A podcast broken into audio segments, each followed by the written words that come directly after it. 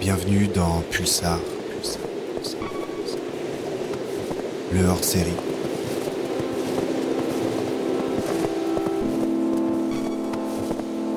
De l'Antarctique à l'Himalaya, en passant par les Alpes françaises, Bruno Jourdain fait partie de ces scientifiques qui bravent les milieux extrêmes pour tenter de mieux les comprendre. Ces neiges éternelles, aujourd'hui en sursis, recouvrent un trésor unique, un patrimoine universel, une fenêtre nous permettant de remonter dans le temps. Après plus de vingt ans d'expéditions scientifiques en milieu extrême, Bruno a participé en deux mille dix-sept à une expédition dans les Andes boliviennes, à quelques foulées du sommet de l'Illimani. Avec ses collègues et amis de l'Institut des géosciences de l'environnement et une équipe internationale, ils sont restés quinze jours à plus de six mille quatre cents mètres d'altitude pour extraire de précieuses carottes de glace qui contiennent la mémoire de l'environnement et des climats passés sur des milliers d'années. Dans un contexte de réchauffement climatique, cette expédition a été menée dans le cadre du projet Ice Memory, soutenu par la Fondation Université Grenoble-Alpes, qui a pour objectif de préserver la glace des glaciers en danger avant qu'elle ne fonde, dispersant ainsi et à jamais la mémoire universelle qu'elle contient. Au-delà du défi physique, Bruno nous livre un récit de rencontres et d'amitié avec les habitants du petit village de Pinaya, mais également avec la Pachamama, cette déesse sans temple qui s'honore du sommet des montagnes et dont l'humeur peut être aussi généreuse que dangereuse.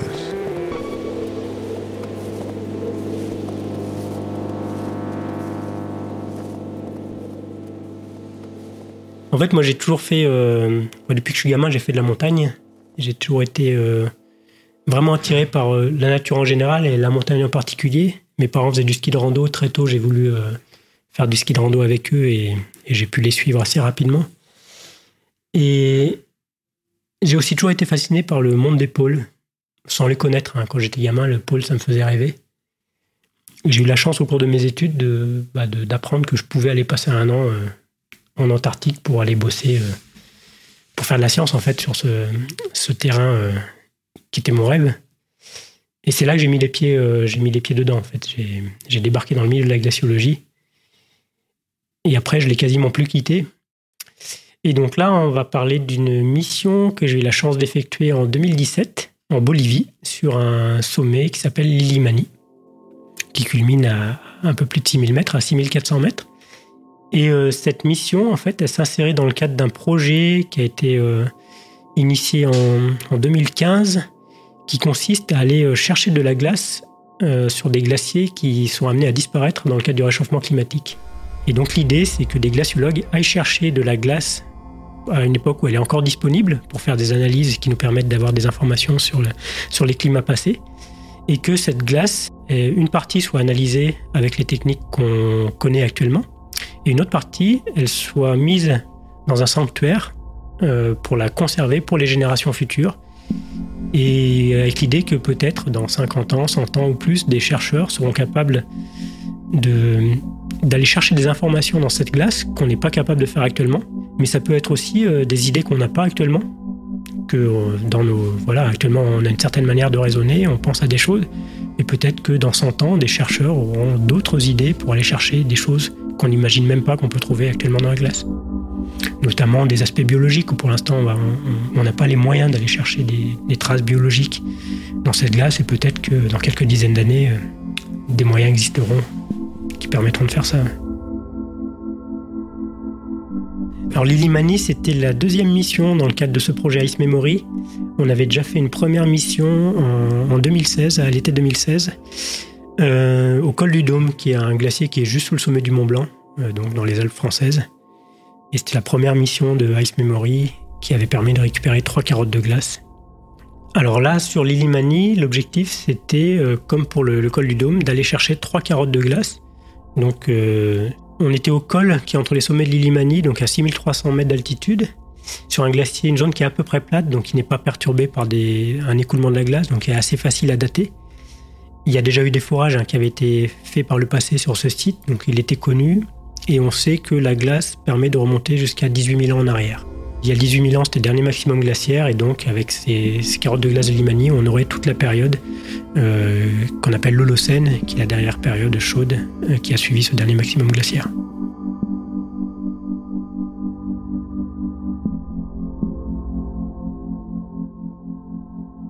En fait, pour choisir un site de forage, il y a pas mal de contraintes qu'il faut respecter pour que... On peut forer partout, hein, sur n'importe quelle montagne ou un glacier, on peut aller forer.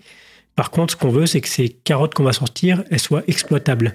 Ça veut dire qu'on soit capable de les dater euh, de manière précise pour que les informations qu'on va pouvoir euh, en ressortir, on puisse les transcrire en termes de, d'évolution euh, des climats passés ou des atmosphères passées. Donc ça veut dire qu'il faut qu'on soit dans une zone où la glace, elle est froide.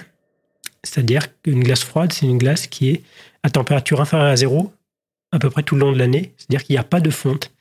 S'il y a de la fonte sur un glacier, l'eau va percoler dans la glace et ça va mélanger en fait euh, bah, les espèces chimiques. Et donc ça va perturber complètement le signal qu'on va pouvoir euh, récupérer dans nos carottes. Donc ça, c'est la première contrainte. Donc une glace froide, bah, en fait, euh, plus on va monter en altitude, plus on va être froid. Après, ça dépend de, de la latitude où on est. Euh, dans les Alpes, à quatre mille quatre cents mètres, on a une glace froide. Euh, en, dans les Andes, en Bolivie, à quatre mille quatre cents mètres, il y a des pâturages avec des, des lamas qui broutent. Donc, parce qu'on est à une latitude qui est sous les tropiques. Donc, il va falloir qu'on monte beaucoup plus haut, au-delà de, de six mille mètres, pour trouver des glaces qui seront froides.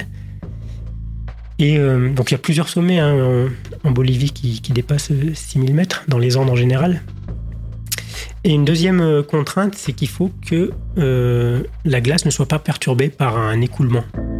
En fait, un glacier, c'est quoi? C'est une masse solide, c'est de l'eau gelée qui paraît être un solide. Mais en fait, c'est un solide qui peut se déformer, et notamment sous l'effet de la pente, du poids de la, la glace qui est au-dessus. Eh ben, les glaciers vont s'écouler dans les vallées. Et euh, si on est dans une zone où il y a un écoulement qui est important et qu'on va forer à un endroit particulier, et bien en fait, la glace qu'on va trouver en surface et la glace qu'on va trouver en profondeur n'aura pas la même origine. La glace qu'on va trouver en profondeur viendra d'un endroit qui sera plus élevé dans la montagne, et du coup on aura un signal qui sera extrêmement difficile à interpréter. Donc il faut un site où il y ait très peu d'écoulement, donc en général c'est soit un sommet euh, qui est à peu près plat, soit un col où euh, ben, on ne sera pas perturbé par, par l'écoulement de la glace. Et donc l'Illimani présente euh, juste en dessous du sommet un grand col à six mille trois cents mètres qui est très plat, avec une épaisseur de glace conséquente qui permet de remonter loin dans le passé.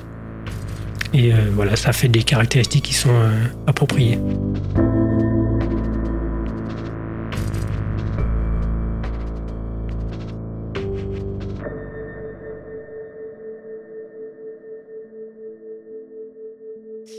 Passer quinze jours là-haut, c'est quand même quelque chose qui est assez extraordinaire, hein, parce qu'on est, euh, on est quand même coupé du monde, on est dans un milieu qui est hostile, qui est très froid, il y a le vent, il y a que de la glace tout autour. Mais en même temps, faut... c'est un endroit qui est magnifique. On est à plus de six mille mètres. On voit toute la chaîne, la Cordillère Blanche, les différents sommets à six mille qui, qui sont en enfilade. On est juste à côté de la ville de La Paz. Donc, euh, la nuit, euh, et ben on voit toutes ces lumières de, de cette ville qui est immense. On était juste cent mètres en dessous du sommet de, de l'Illimani. Donc moi, je suis monté trois fois euh, après le boulot au sommet. Et notamment, une fois où je suis monté avec Xavier, c'était la, la, la pleine lune. Donc on est parti après manger. Et en fait, quand il y a pleine lune sur la neige, on n'a pas besoin de lampe, c'est, c'est tout simplement magnifique. Et on est monté au sommet. Et j'avais fait attention de bien laisser une lumière dans les, les tentes messes. Et en fait, euh, on s'est retrouvé au sommet de, de l'Illimani. Donc au-dessus, il n'y a plus rien, quoi. Devant nous, il y a toute la plaine de l'Amazonie avec sa mer de nuages. Et de l'autre côté, il y avait toutes les lumières de la ville de La Paz, la lune au-dessus et notre camp éclairé sur le col où on faisait le forage. C'était vraiment un moment qui était incroyable.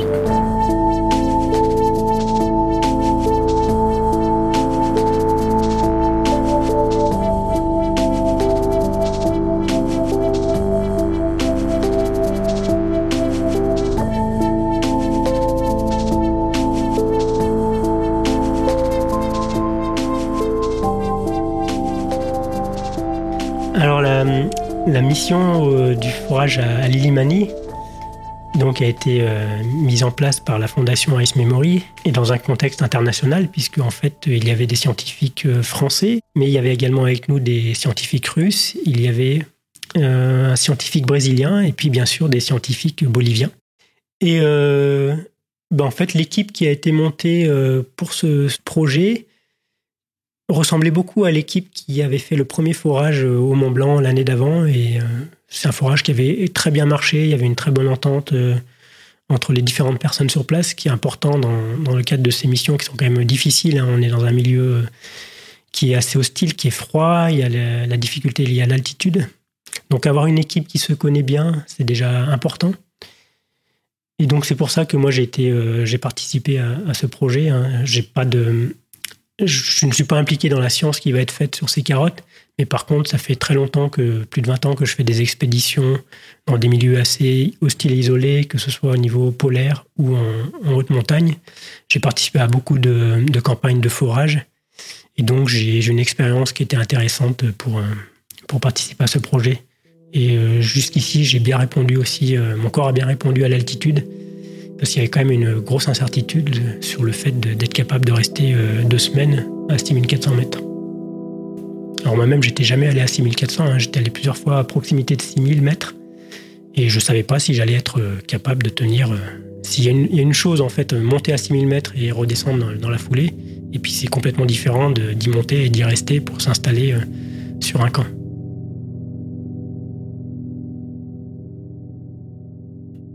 Donc on a bénéficié pour l'organisation euh, du fait que Patrick Ginot, qui est le, le, le chef d'expédition, était à l'époque en, en expatriation en Bolivie.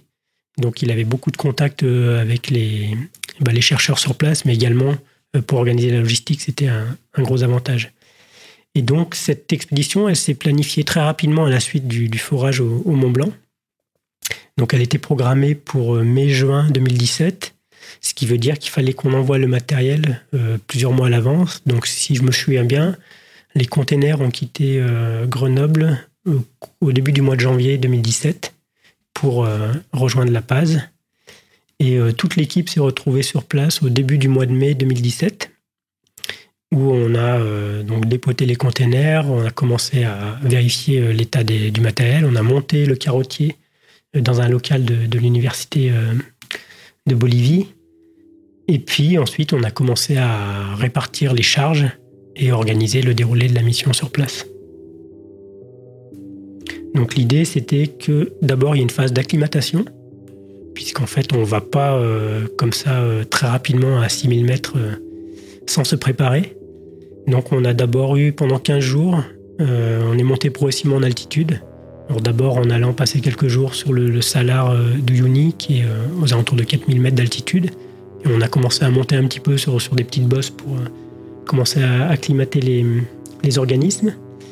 Ensuite, on allait passer une nuit à cinq mille deux dans un observatoire euh, qui, qui étudie la chimie de la, la pollution atmosphérique euh, à Chacaltaya, qui est un petit peu au-dessus de, de La Paz. Donc là, on a passé euh, plus de vingt-quatre heures euh, au-dessus de cinq mille mètres. On n'a pas bien dormi. Après, moi, avec quelques autres, j'ai, j'ai eu la chance de pouvoir aller faire une, un premier sommet euh, qui est assez classique, qui s'appelle le Huayna Potosi, qui est à un peu plus de six mille mètres. Donc, c'était à nouveau une nouvelle approche de l'altitude. Et puis après, l'idée, c'était qu'on aille, qu'on soit transféré sur le camp de base de l'Illimani. Donc, qui est, euh, c'est, c'est des prairies hein, de pâturage qui sont à quatre mille cinq cents mètres au pied de la montagne, où là, on est arrivé avec tout le matériel, où on a commencé à... D'abord, on a installé un campement au niveau de, de la base. Et puis, on a commencé à préparer les charges pour que euh, ces charges soient acheminées au sommet de la montagne. Dans les Alpes, on ne s'embête pas. En fait, on a une logistique héliportée et en, en quelques minutes, l'hélicoptère monte de, des charges jusqu'au site de forage. En Bolivie, il n'y a pas d'hélicoptère, ou il y en a très peu. Et monter des charges à six mille mètres, en fait, l'hélicoptère ne pourrait pas porter énormément. Et donc, on a fonctionné euh, comme euh, ça se fait localement avec des porteurs euh, boliviens. Donc, tout le matériel qu'on a dû porter au sommet, qui représentait à peu près une tonne, a dû être porté à dos d'homme, avec des charges qui, normalement, ne devaient pas dépasser vingt kilos. Donc, on a dû séparer tout notre matériel en, en plein de petites charges de, d'une vingtaine de kilos, qui étaient d'abord acheminées à, ce qu'on, à un camp qu'on appelle un camp d'altitude, au Nid du Condor, à cinq mille cinq cents mètres. Et puis de là, après, on prenait pied sur le glacier qui nous permettait d'atteindre le site de forage à six mille trois cents mètres. Bueno. Hola.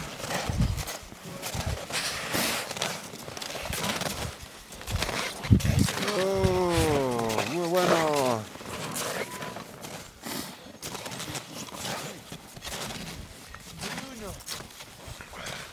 Non, pour toute la, la logistique avec les porteurs, donc ça c'est Patrick Ginot qui avait géré avec ses, ses connaissances sur place. En fait, on avait deux types de porteurs. On avait d'une part euh, des porteurs qu'on appelait des porteurs d'altitude. C'est ceux qui allaient nous acheminer le matériel sur la partie glaciaire, entre le camp d'altitude à cinq mille cinq cents mètres et euh, le site de forage à six mille trois cents mètres. Donc ces personnes-là, c'était des, des gens, qui, des Boliviens, qui, mais qui étaient habitués à la montagne. En général, c'était des gens qui euh, travaillent comme guides euh, pendant la saison touristique pour amener des, des touristes sur les montagnes. Donc des, des personnes qui avaient une bonne connaissance de la montagne, un équipement assez bon, c'est-à-dire des, des chaussures euh, d'alpinisme, des, des vêtements chauds, et euh, voilà, qui étaient habitués à, à aller sur ces lieux-là. Alors au début, c'est eux qui ont monté les, les charges au camp, euh, au camp intermédiaire, et puis après, ils sont restés au camp intermédiaire, et ils faisaient les rotations entre le camp intermédiaire et le sommet pour monter le matériel jusqu'au sommet, mais également pour redescendre les carottes qu'on sortait du glacier entre le sommet et puis le, le camp intermédiaire. Et il y avait également d'autres porteurs qui, euh, du coup, faisaient les portages entre le camp de base et le camp intermédiaire, pour lesquels il n'y a pas de glacier.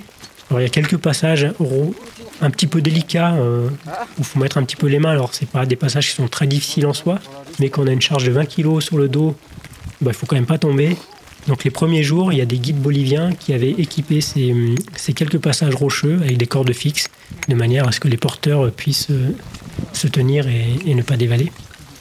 Et euh, du coup, là, on faisait appel à des gens du village de Pinaya, qui est le village qui est au pied de la montagne, qui tous les jours venaient euh, au camp de base. Il y avait à peu près une heure de marche entre le, le village de Pinaya et le camp de base où on était, se faisaient enregistrer. Donc on avait quelqu'un en bas qui tenait un registre avec les noms de, de tous les villageois qui, qui venaient porter, des hommes comme des femmes. Et euh, ces gens-là montaient des charges au camp intermédiaire. Et puis, quand on avait commencé le, le forage, en fait, ils montaient la nuit et ils descendaient à quatre heures du matin, ils étaient au camp intermédiaire. Ils récupéraient les carottes que les porteurs d'altitude étaient venus chercher au sommet et ils les descendaient jusqu'au camp de base où des véhicules quatre quatre de l'I R D, l'Institut de recherche et de développement, attendaient pour les emmener à la capitale La Paz dans un conteneur frigorifique. Donc en fait, il y a toute une logistique qui s'est mise en place où euh, ben, les, les gens du village, alors qui étaient habillés... Euh, comme ils sont habillés sur place, hein. Il y a des gens qui montaient en sandales, il y a des gens qui montaient en bottes de caoutchouc, certains avaient des baskets. Mais c'est là où j'ai quand même vu des choses qui m'ont vraiment étonné, parce que donc on avait des, des systèmes de portage comme on porte chez nous, c'est des gros sacs à dos, on avait des clés de portage pour fixer du matériel.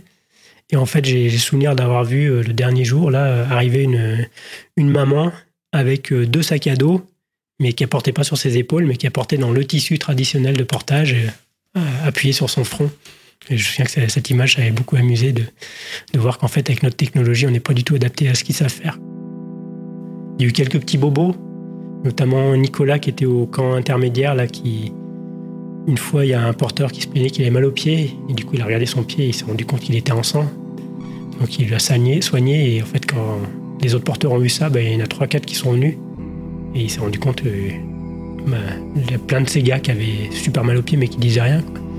Donc il a, il a soigné ces, ces porteurs-là.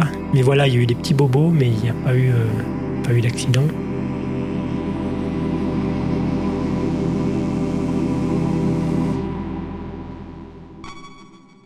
Les villageois, ils venaient quand ils pouvaient. C'est-à-dire qu'en même temps, ils faisaient les travaux des champs, ils entretenaient, ils entretenaient les bêtes. Donc en fait, il y a eu une énorme rotation, et il y avait bien soixante personnes, je crois, qui, qui sont intervenues. Et à chaque passage, ben, on notait euh, la charge que les personnes avaient portée, euh, leur nom. Et euh, à, la fin de, à la fin du projet, du programme, ben, on a fait une petite cérémonie où chacun a été payé euh, pour son portage. En termes de salaire, je sais que pour les porteurs d'altitude, c'était euh, donc eux, ils ont eu un contrat pendant un mois fixe, et c'était beaucoup plus intéressant que de faire leur travail habituel de, de guide, où euh, c'est soumis à, aux conditions météo. Et donc c'est pour ça qu'on n'a eu pas eu de mal à les recruter. Pour les villageois, je ne saurais pas dire, mais je pense que c'était très intéressant par rapport à, à ceux qui gagnent à côté. C'est même arrivé euh, qu'il y ait des petites anecdotes, mais euh, la personne qui, qui notait les, les noms des, bah, des porteurs se retrouve avec euh, un, quelqu'un qui était visiblement euh, très jeune et qui n'avait pas du tout l'âge. On avait fixé l'âge limite à dix-huit ans. Et En fait, il y a visiblement des, des jeunes qui venaient également faire des portages avec une fausse carte d'identité. Donc des fois, ils, quand ils arrivaient en avance, quand ils étaient vraiment trop jeunes, on leur disait non, et puis des fois, bah, ils portaient quand même.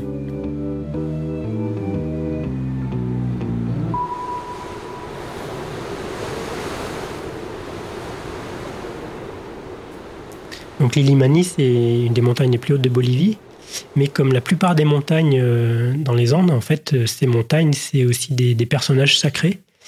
Et ben, on ne peut pas aller sur une montagne et faire ce qu'on veut sans, sans toucher à la terre-mère, en fait. La Pachamama, comme ils appellent.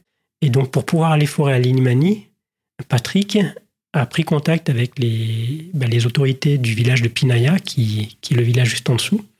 Donc, euh, avec euh, quelques collègues, ils, ils sont allés les rencontrer pour leur exposer le projet. Pourquoi est-ce que c'était important euh, pour euh, les générations futures, pour la connaissance sur, sur le climat. Et donc, ils ont discuté avec eux pour obtenir leur autorisation d'accéder à la montagne, d'une part, et puis d'aller prélever une partie de cette montagne. Ces, ces carottes de glace, finalement, c'est une partie de la montagne qu'on enlevait. Et donc, il y a eu des... quand ils sont arrivés, ils ont été reçus par le conseil municipal du village, par la maire euh, du village, et tous les habitants qui étaient là. Et donc, euh, les habitants se sont concertés, le conseil municipal s'est concerté, et ils ont convenu un accord qui nous laisserait aller sur la montagne, qu'ils ouvriraient la route qui permettait d'aller au, au camp de base, mais qu'en échange, il fallait qu'on leur euh, offre soixante-douze chaises pour euh, faciliter leur réunion euh, du village. Donc à la fin du, du forage, Patrick est retourné avec euh, soixante-douze chaises en plastique euh, attachées sur le sommet de son quatre-quatre pour euh, les donner euh, au village de, de Pinaya.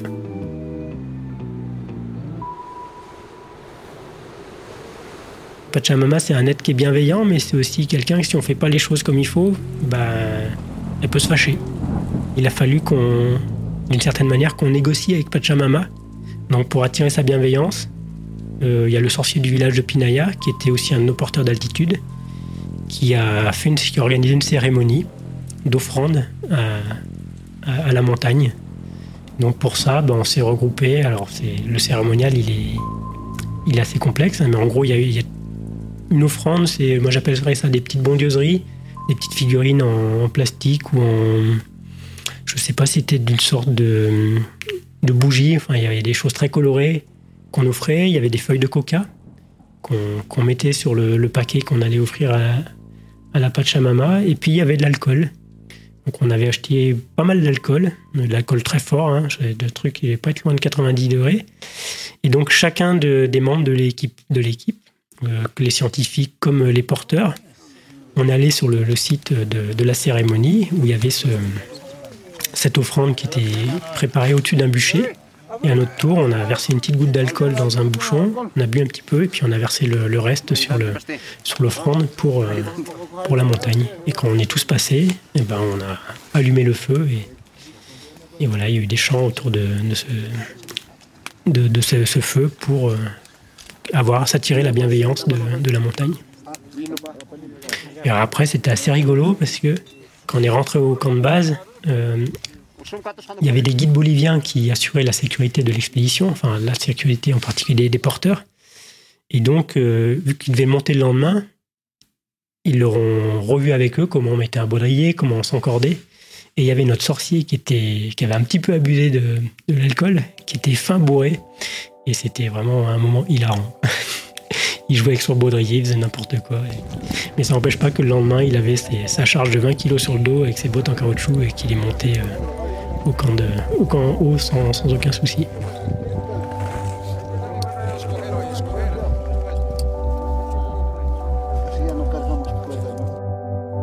Et après, donc, on a commencé, une fois que la cérémonie était passée, à envoyer des charges, d'abord au camp d'altitude à cinq mille cinq cents mètres.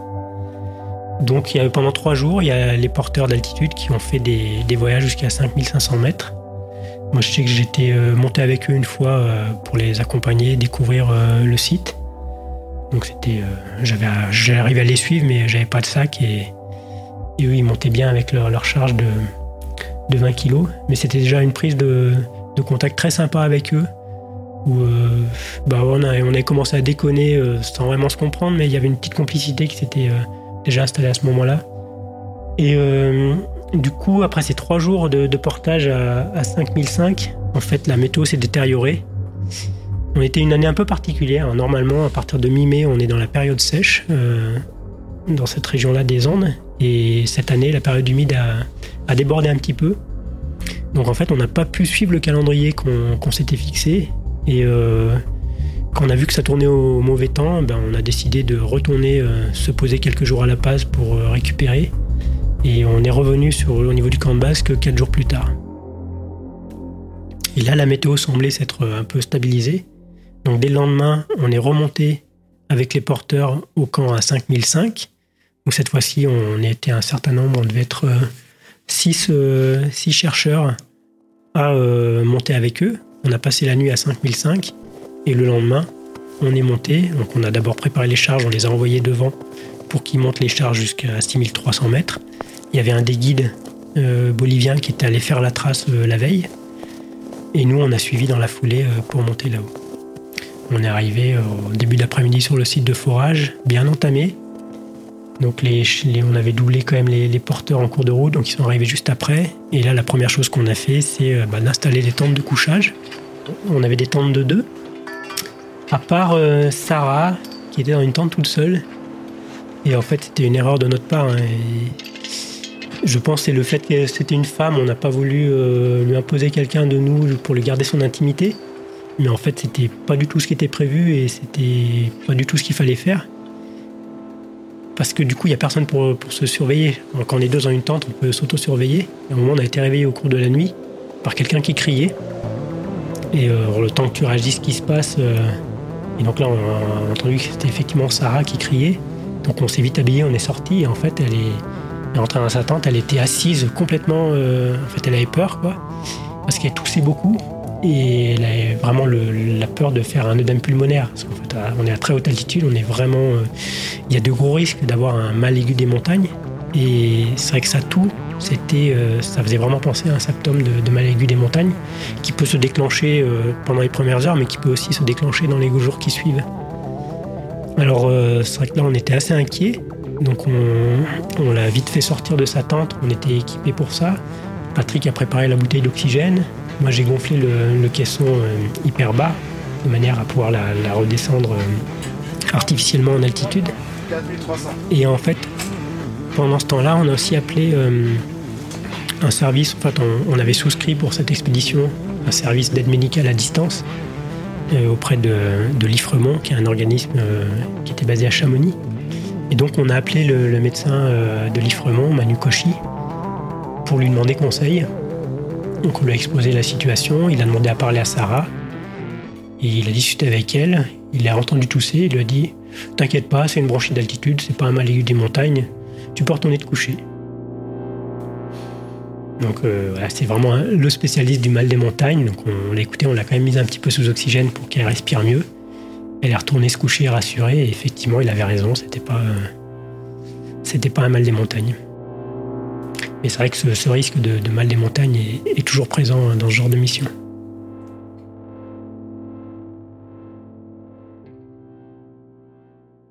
La première charge qu'on avait montée, c'était essentiellement le matériel pour installer le camp. Donc le lendemain, on a commencé à faire monter le carottier. Il y avait notamment une pièce du carottier qui faisait plus de trente kilos. Donc là, en fait, c'est deux porteurs qui se, qui se relayaient pour porter cette, cette énorme charge. Je me souviens, moi j'étais redescendu un petit peu devant d'eux pour les voir et c'était assez impressionnant de, de les voir monter dans les crevasses avec ces, ces charges complètement inhabituelles. Des tubes qui font plus de trois mètres, il y avait un, un gros moteur qui était fixé sur une clé de portage. Et euh, du coup, là, on a commencé à installer la tente de forage qui était la, la même que la tente mest, une grande tente dôme. Et puis on a commencé avec les, les collègues russes qui, qui connaissent très bien le carottier à le, l'assembler et à faire les premiers tests. Et euh, je crois qu'à la fin du troisième jour, on a dû commencer à faire les premières carottes. Mais le, le temps était toujours assez compliqué, c'est-à-dire qu'il y a toujours beaucoup de vent. Et euh, assez rapidement, donc le soir du quatrième jour, le temps s'est vraiment dégradé, le vent a forci, on était au-delà de cent kilomètres heure. Et à un moment, euh, on s'est rendu compte que ça n'allait pas le faire. Donc on était tous réunis dans la tente euh, mess, et en fait, on voyait les arceaux de la tente qui se pliaient. On est allé euh, coucher la tente du forage pour éviter qu'elle se fasse embarquer ou qu'elle, qu'elle casse. On a bien renforcé partout les, bah, les corps morts qui, qui maintenaient la tente messe, mais euh, un jour du soir, on allait se coucher et le lendemain, euh, la tente était effondrée, des arceaux étaient cassés. Donc là, quand on s'est réveillé le lendemain, bah, euh, voilà, on s'est dit, bah, là, on est en mode survie jusqu'à ce que la, la tempête s'arrête. Donc on a pu ramper sous la tente messe pour aller récupérer des, des rations de survie, hein, des, des, de la nourriture lyophilisée qu'on avait en sachet. On a fait le tour des tentes, on a distribué les, les sachets de, de lyophilisés. Le cuisinier a pu rapatrier un réchaud dans sa tente et donc ils ont fait de l'eau. On avait des, boues, des thermos, donc on, régulièrement quelqu'un distribuait les thermos dans les tentes et puis en gros on a attendu vingt-quatre heures que chacun dans sa tente, dans son sac de couchage, que ça se calme, parce que de toute façon on ne pouvait rien faire d'autre. Donc euh, ouais, moi j'ai dû me lever deux fois pendant ces vingt-quatre heures. Donc la première fois c'était pour aller essayer de récupérer de la bouffe en rampant sous la tente. Et puis la deuxième fois c'était pour faire un peu le tour des, des tentes, voir si, si chacun allait bien. Et, et bon, de toute façon dehors on se faisait tabasser. Et... Donc on sortait pour aller pisser quoi, mais pisser par cent kilomètres heure de vent c'est pas la joie non plus. Et donc ouais, dans ce cas-là t'attends quoi. Mais bon, c'est, finalement c'est assez habituel en haute montagne. Hein. Tu, quand ça s'énerve, bah, tu, tu laisses passer et... Toi, dans ta tente, on risque, enfin, dans la tente, on risquait rien, tu vois. On avait un minimum de quoi bouffer, on avait de quoi boire, et puis voilà, t'attends que ça se calme, et puis quand ça se calme, tu ressors.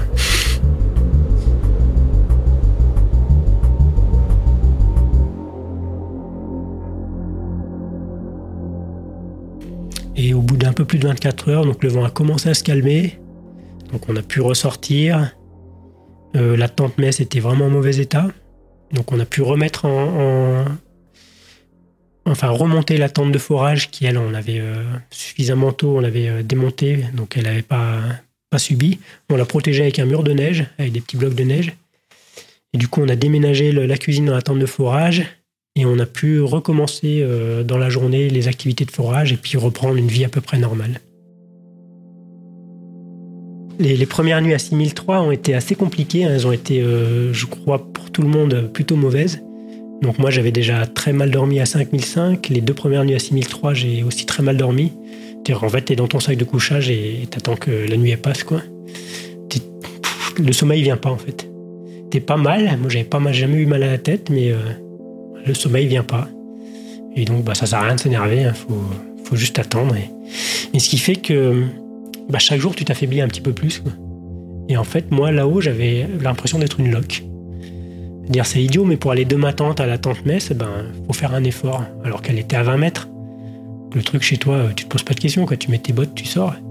Mais là, il fallait sortir de sac de couchage, remettre sa combinaison. On avait amené des combinaisons qu'on utilise en Antarctique pour être bien pour travailler, hein, pour pas avoir froid.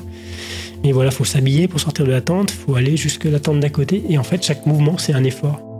Le camp de base là-haut, j'appelais ça Lockland. On était des locks. Alors ça veut pas dire qu'on bossait pas, hein, parce qu'effectivement les carottes on les a sorties, mais c'est, voilà, c'est des conditions de travail où on n'est pas dans un état où on serait à quatre mille mètres. Tu vois. Donc on, les organismes sont quand même atteints. Et bon, on arrive à travailler, mais on est, je pense, pas aussi performant que, que à plus basse altitude. On arrive à rester lucide, euh, c'est dur à dire parce qu'en fait, euh, quand on est là-haut, on ne peut pas se juger. Et si tu veux un petit, une petite anecdote, le dernier jour, j'étais avec Thomas pour démonter les dernières tentes. Et en fait, au moment de démonter la tente de forage, donc cette grande tente dôme qui fait peut-être huit mètres de diamètre, on a enlevé tous les piquets autour. Et puis, une fois qu'il n'y avait plus de piquets, bah, la tente elle s'est envolée. Et ça, on s'est dit, mais oui, en fait, quand on démonte une tente, on enlève d'abord les arceaux avant d'enlever les piquets. Et en fait, là, il y avait ce gros, gros volume qui avait pris un petit peu de vent. Et là, heureusement que Thomas, c'est un rugbyman. S'il s'est jeté dessus, il l'a aplati avant qu'elle dévale dans la, dans la pente en dessous, mais il n'aurait pas été là, on aurait perdu euh, la tente dôme. Parce que bah, je pense qu'on n'est pas si lucide que ça non plus. Hein. En bas, on aurait commencé à enlever les arceaux et puis ensuite on a enlevé les piquets. Bah, là-bas, on n'a pas réfléchi comme il fallait, on a enlevé les piquets et, et après on s'est dit qu'il aurait mieux fallu enlever les arceaux.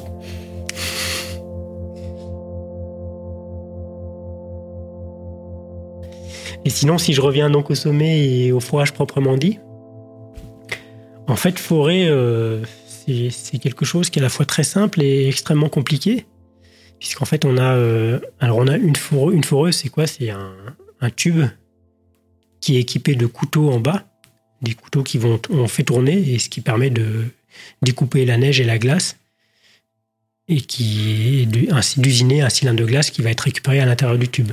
Et quand le tube est plein, comme j'ai dit tout à l'heure, on le ressort avec une carotte qui est dedans, on vide la carotte et puis on redescend chercher la suite. Donc il y a plein de types de carottiers qui existent. Nous, on utilise un carottier qui est un peu particulier puisqu'en fait, il faut qu'il soit portable à dos d'homme. Donc c'est un carottier qui a été euh, conçu par un collègue américain et qui doit pouvoir être démonté en pièces qui euh, sont le moins lourd possible. Donc on a vu la, la plus lourde, c'est à peu près trente kilos. Et euh, il est alimenté par un groupe électrogène. Donc ça veut dire qu'on a un groupe aussi qui est monté sur place. On a de l'essence pour, pour alimenter ce groupe. Et ensuite, ben, ça consiste juste en, à faire descendre le, le carottier dans le trou. Quand on arrive au niveau de la passe qu'on a fini précédemment, on met le, le carottier en mouvement à l'aide d'un, d'un moteur qui est dedans. Il usine sa carotte. Quand c'est plein, on arrête, on remonte. Donc comme ça, ça paraît très simple. Mais en fait, c'est tout plein de petites subtilités qui s'acquièrent avec l'expérience, en fait. Et, et chaque carottier fonctionne différemment. Et donc, plus on, on arrive à travailler avec un carottier, mieux on le connaît et mieux on arrive à sentir comment il se comporte. Pourquoi est-ce qu'à un moment, il, il, ben, il y a quelque chose qui ne va pas. Il faut être capable de le voir assez vite. Parce que le risque, en fait, dans un forage, c'est qu'à un moment, le, la tête de carottier reste bloquée au fond et qu'on n'arrive pas à la ressortir. Et dans ce cas-là, ben, on est obligé de laisser le carottier au fond. Le forage est perdu, le carottier est perdu. Et ensuite, pour obtenir des informations euh, sur ces carottes, eh ben, on peut analyser pas mal de choses. En fait, une carotte, c'est de la neige. Et la neige, c'est de l'eau. Mais en fait, un flocon de neige, c'est pas juste de l'eau. C'est de l'eau et plein d'autres choses qui sont dedans. Pour que le flocon il se forme, il faut déjà qu'il y ait une petite poussière, une particule dans l'atmosphère sur laquelle la vapeur d'eau, les molécules d'eau gazeuse, vont pouvoir condenser pour faire le flocon. Et donc, rien qu'avec ce, cette petite particule qui, est, qui sert au noyau de se former, ben, elle a déjà une composition chimique qui est différente de l'eau. Et cette composition chimique de cette particule, elle dépend de son histoire, de où est-ce qu'elle vient. Si c'est une particule qui vient ben, d'une plante, ça peut être un pollen, on va avoir une information biologique. En fait, chaque particule, de par sa signature chimique, sa composition chimique, a une information qui est spécifique. Et puis le flocon, au cours de sa vie, bah, il va choper d'autres particules, il va choper des gaz. Et donc à chaque fois qu'un un composé se dépose sur euh, ce cristal de glace, ça vient enrichir sa composition. Et quand le flocon est ramené au niveau du sol, bah, c'est une partie de la composition de l'atmosphère qui, avec lui, est piégée sur le manteau neigeux. Et puis, bah, petit à petit, il y a d'autres couches de neige. Chaque couche de neige euh, s'entasse l'une sur l'autre. Et petit à petit, comme ça, on piège à différentes profondeurs une image de l'atmosphère euh, à des âges différents. Après, la neige, c'est aussi un matériau qui est poreux. Quand, quand la neige elle est fraîche, l'air circule à travers. Et petit à petit, plus elle se densifie, ben, plus l'air il a du mal à circuler. Et à un moment, quand la neige se transforme en glace, eh ben, on a des bulles d'air qui sont piégées dans la matrice de glace. Et si on est capable d'aller rechercher ces bulles d'air qui sont dans les carottes de glace qu'on sort, on a aussi directement accès à des échantillons d'air du passé qu'on peut analyser. Et l'ensemble de ces impuretés, donc soit les, les composés qu'on analyse dans l'air, qui sont souvent le C O deux ou, ou la méthane, ou toutes les impuretés qu'on va trouver en faisant fondre de la neige, ben, on a une multitude d'informations sur euh, différents états de l'atmosphère qui sont reliés à différentes sources de polluants dans l'atmosphère. Et c'est comme ça qu'on peut tracer, par exemple pour l'Illimani, l'histoire des feux de forêt dans l'Amazonie, l'histoire de la pollution qui vient de la ville de La Paz. Alors sur un forage comme celui de l'Illimani, on ne va pas aller analyser les gaz à effet de serre, comme on peut le faire sur des forages en Antarctique ou au Groenland. On va s'intéresser essentiellement aux impuretés. Et également, j'en ai pas parlé, aux isotopes de l'eau. Parce que la molécule d'eau, c'est un atome d'oxygène et deux atomes d'hydrogène. Donc c'est H deux O. Mais en fait, il peut y avoir des, certains de ces atomes d'oxygène ou d'hydrogène qui sont ce qu'on appelle des isotopes un peu plus lourds. Et la proportion de ces, de ces isotopes lourds dans les neiges et euh, une fonction enfin, est liée à la température qui fait au moment de la, la chute de neige. Donc on a des informations sur la température des, des sites de forage en mesurant les isotopes de l'eau. C'est grâce aux mesures des isotopes dans la, dans la neige sur les forages, donc en particulier les forages profonds de l'Antarctique ou du Groenland, qu'on a pu avoir l'information qu'il y avait un très fort lien entre l'évolution de la température dans le passé et les concentrations en gaz à effet de serre, notamment C O deux et méthane, qui sont mesurées dans ces mêmes forages dans les bulles d'air de la glace.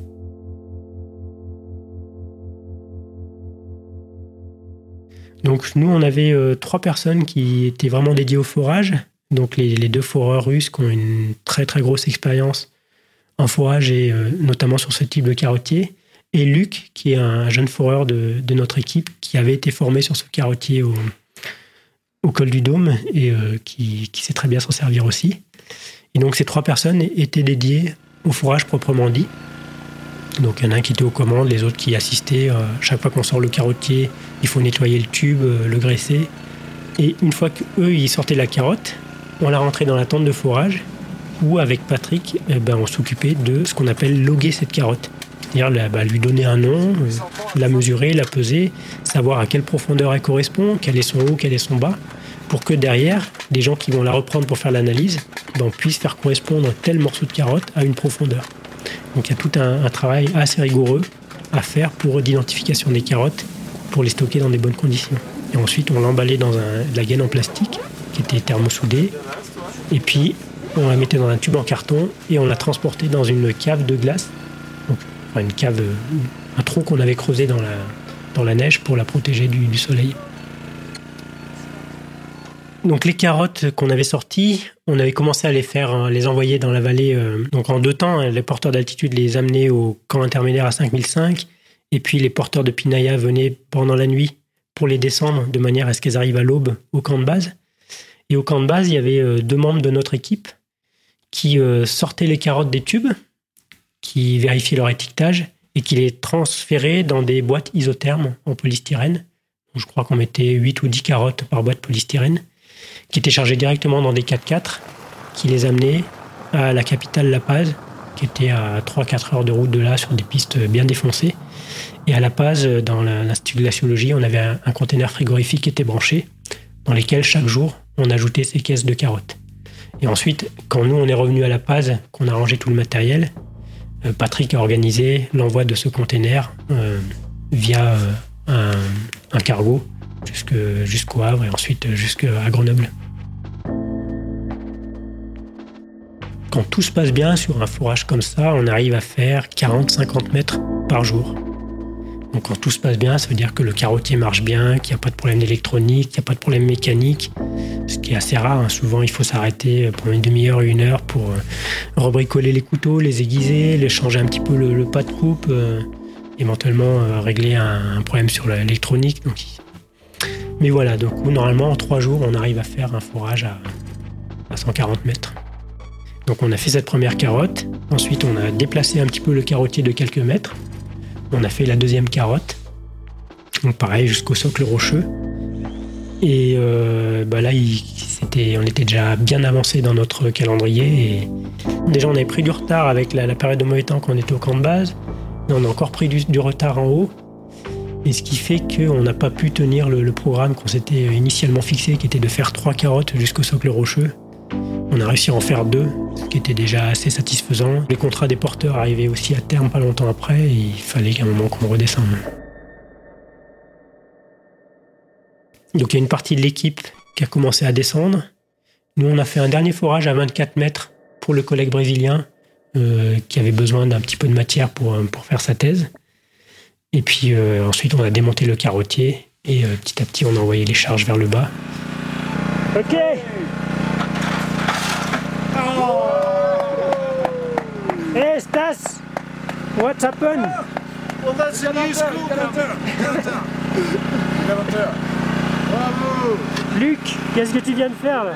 Ah, là, on a fait une belle carotte de vingt mètres, vingt-quatre mètres. Et c'est la dernière de... de l'Illimani pour le moment. Donc moi j'étais resté là-haut avec Thomas les deux derniers jours pour euh, bah, gérer en fait l'envoi des différentes charges. Et là ça s'est un petit peu accéléré parce qu'en fait je pense que les porteurs ils avaient un, aussi envie d'en finir. Ils ont aussi passé un mois sur la montagne. Et en fait on était couché avec Thomas et à onze heures on a entendu des bruits. Donc on s'est levé et c'était un groupe de porteurs qui arrivait pour prendre des charges. On ne les attendait pas avant le matin. J'ai dit, bon, ben, on leur a donné les charges. On s'est recouché. À quatre heures, il y avait un nouveau débris. On s'est relevé. C'était un autre groupe de porteurs qui, qui remontait. On leur a donné des charges et on s'est recouché. Et à cinq heures, on se fait réveiller une troisième fois. C'était les premiers porteurs qui étaient arrivés à onze heures qui remontaient pour chercher encore d'autres charges. Donc, on leur a redonné les charges. Et euh, en fait, comme ça, ils, ils ont évacué énormément de matériel euh, au cours de cette nuit-là. Et ils sont remontés une, une dernière fois le lendemain pour prendre tout ce qui restait. Et là, c'était assez sympa parce qu'on avait sorti toute la bouffe qui nous restait. Il faisait enfin beau, sans vent. Et donc, on avait organisé euh, sur les deux tables qui nous restaient un buffet. Et on a partagé un moment euh, assez sympa avec les porteurs avant que, euh, de redescendre une dernière fois. Donc, euh, on est descendu d'abord sur la partie glaciaire, là. On est passé au nid du Condor, où on a retrouvé Nico qui, qui était resté là plusieurs jours pour faire ben, l'intermédiaire en fait, entre les porteurs du haut et les porteurs du bas. On l'a laissé, on a continué à descendre euh, jusqu'en bas. Et un moment qui était assez chouette, c'est le moment où on a rencontré un, un petit ruisseau. Parce qu'en fait, le ruisseau, il, il faisait quand même très froid. Hein. Le ruisseau, il était gelé, mais l'eau coulait en dessous. Et ben, on a pris notre première douche. Alors moi, ça faisait quinze jours que je ne m'étais pas lavé. Et Thomas un petit peu moins, mais bon, quand même... Et... Je pense qu'il devait être un peu comme moi. Et donc, on a cassé chacun notre petit coin de glace et on s'est lavé dans le ruisseau. Et franchement, c'était caillé, mais ça faisait vraiment du bien. Et donc, on est arrivé au camp de base, un petit peu plus présentable, même si j'avais quand même ma barbe de, de quinze jours et mes cheveux qui étaient un, un peu crades. Et euh, du coup, voilà, là, j'ai super bien dormi au camp de base. Le lendemain, toutes les, toutes les charges qui restaient au camp intermédiaire ont été évacuées. Et euh, le soir, donc les, les porteurs ont organisé euh, une petite fête. Et c'était, euh, donc c'était assez marrant. Ils ont, ils ont creusé un gros trou dans la terre où ils ont, enfin, ont mis des pommes de terre avec euh, pas mal d'autres choses. Ils ont recouvert avec plein de cailloux, des, des petits cailloux genre ardoise. Et en fait, ils ont fait mijoter ça euh, à un feu dans la terre comme ça pendant plusieurs heures. Et puis le soir, ils ont ouvert ça et on a mangé, euh, alors je sais plus comment ça s'appelait ce, ce plat, mais c'était euh, vraiment super bon. Et euh, voilà, on a passé un dernier bon moment avec les, les porteurs. Euh, et le lendemain, donc, on a pris les, les véhicules et on est rentré sur La Paz.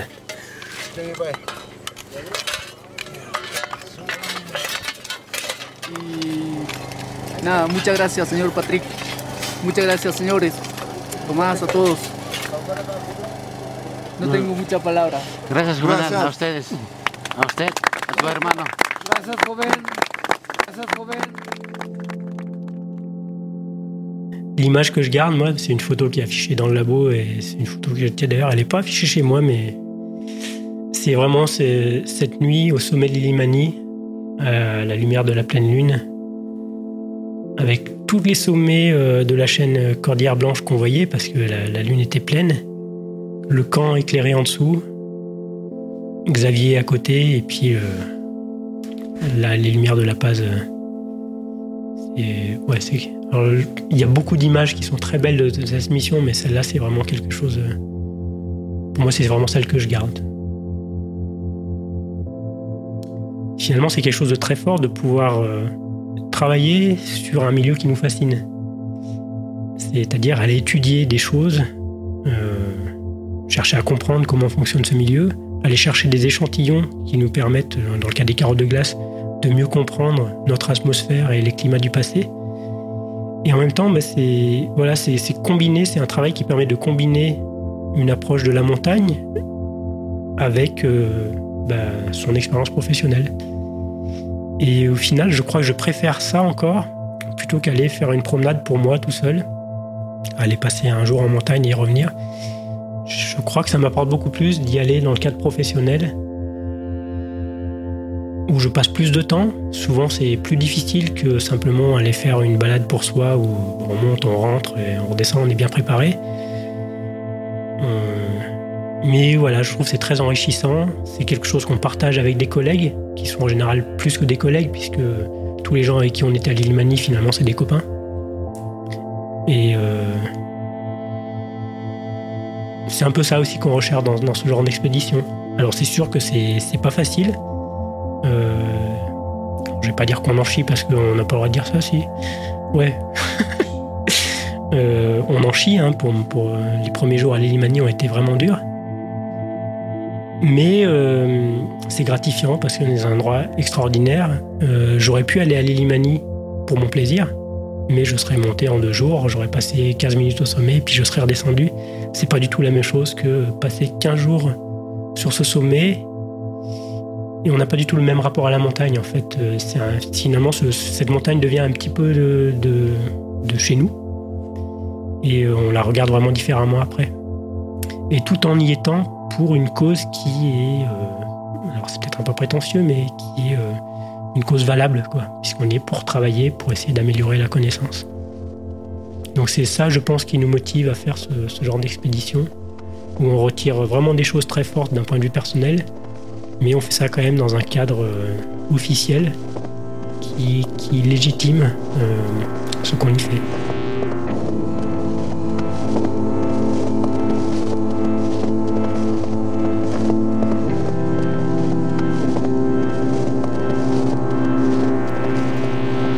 À la suite de cette expédition, la glace récoltée a été rapatriée dans les chambres froides de l'Institut des géosciences de l'environnement à Grenoble. Une première partie sera analysée dans les prochains mois, la seconde sera transférée dans une cave creusée dans la glace au centre de l'Antarctique, où la température sera naturellement maintenue à moins cinquante-cinq degrés. Ce sanctuaire accueillera et préservera durablement l'ensemble des carottes récoltées dans le cadre du projet Ice Memory, qui seront légués aux générations futures et uniquement disponibles dans le cas de demandes spécifiques. L'Antarctique est un continent qui n'appartient à personne. Un traité international stipule que seules les activités pacifiques y sont autorisées et que les observations et les résultats scientifiques devront être échangés et rendus disponibles librement. Une philosophie qui entre en résonance avec les valeurs du projet Ice Memory qui œuvre pour la préservation de notre patrimoine universel et pour la coopération scientifique internationale. Cet épisode hors série scelle la fin de la saison un de Pulsar, le podcast qui tente de vous apporter les clés pour comprendre le monde qui vous entoure et pour faire face aux enjeux de demain de manière éclairée. Toute l'équipe de l'Observatoire des Sciences de l'Univers de Grenoble vous remercie pour votre écoute et vous dit à très bientôt.